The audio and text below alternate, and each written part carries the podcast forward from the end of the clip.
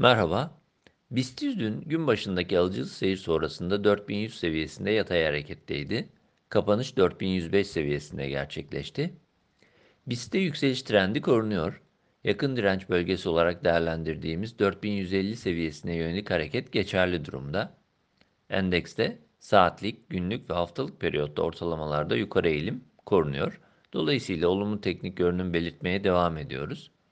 Devam eden iyimserlik paralelinde 4150 direncinin aşılmasıyla 4290-4440 bandının ikinci aşama hareket bölgesi olarak gündeme gelebileceğini düşünmeye devam ediyoruz.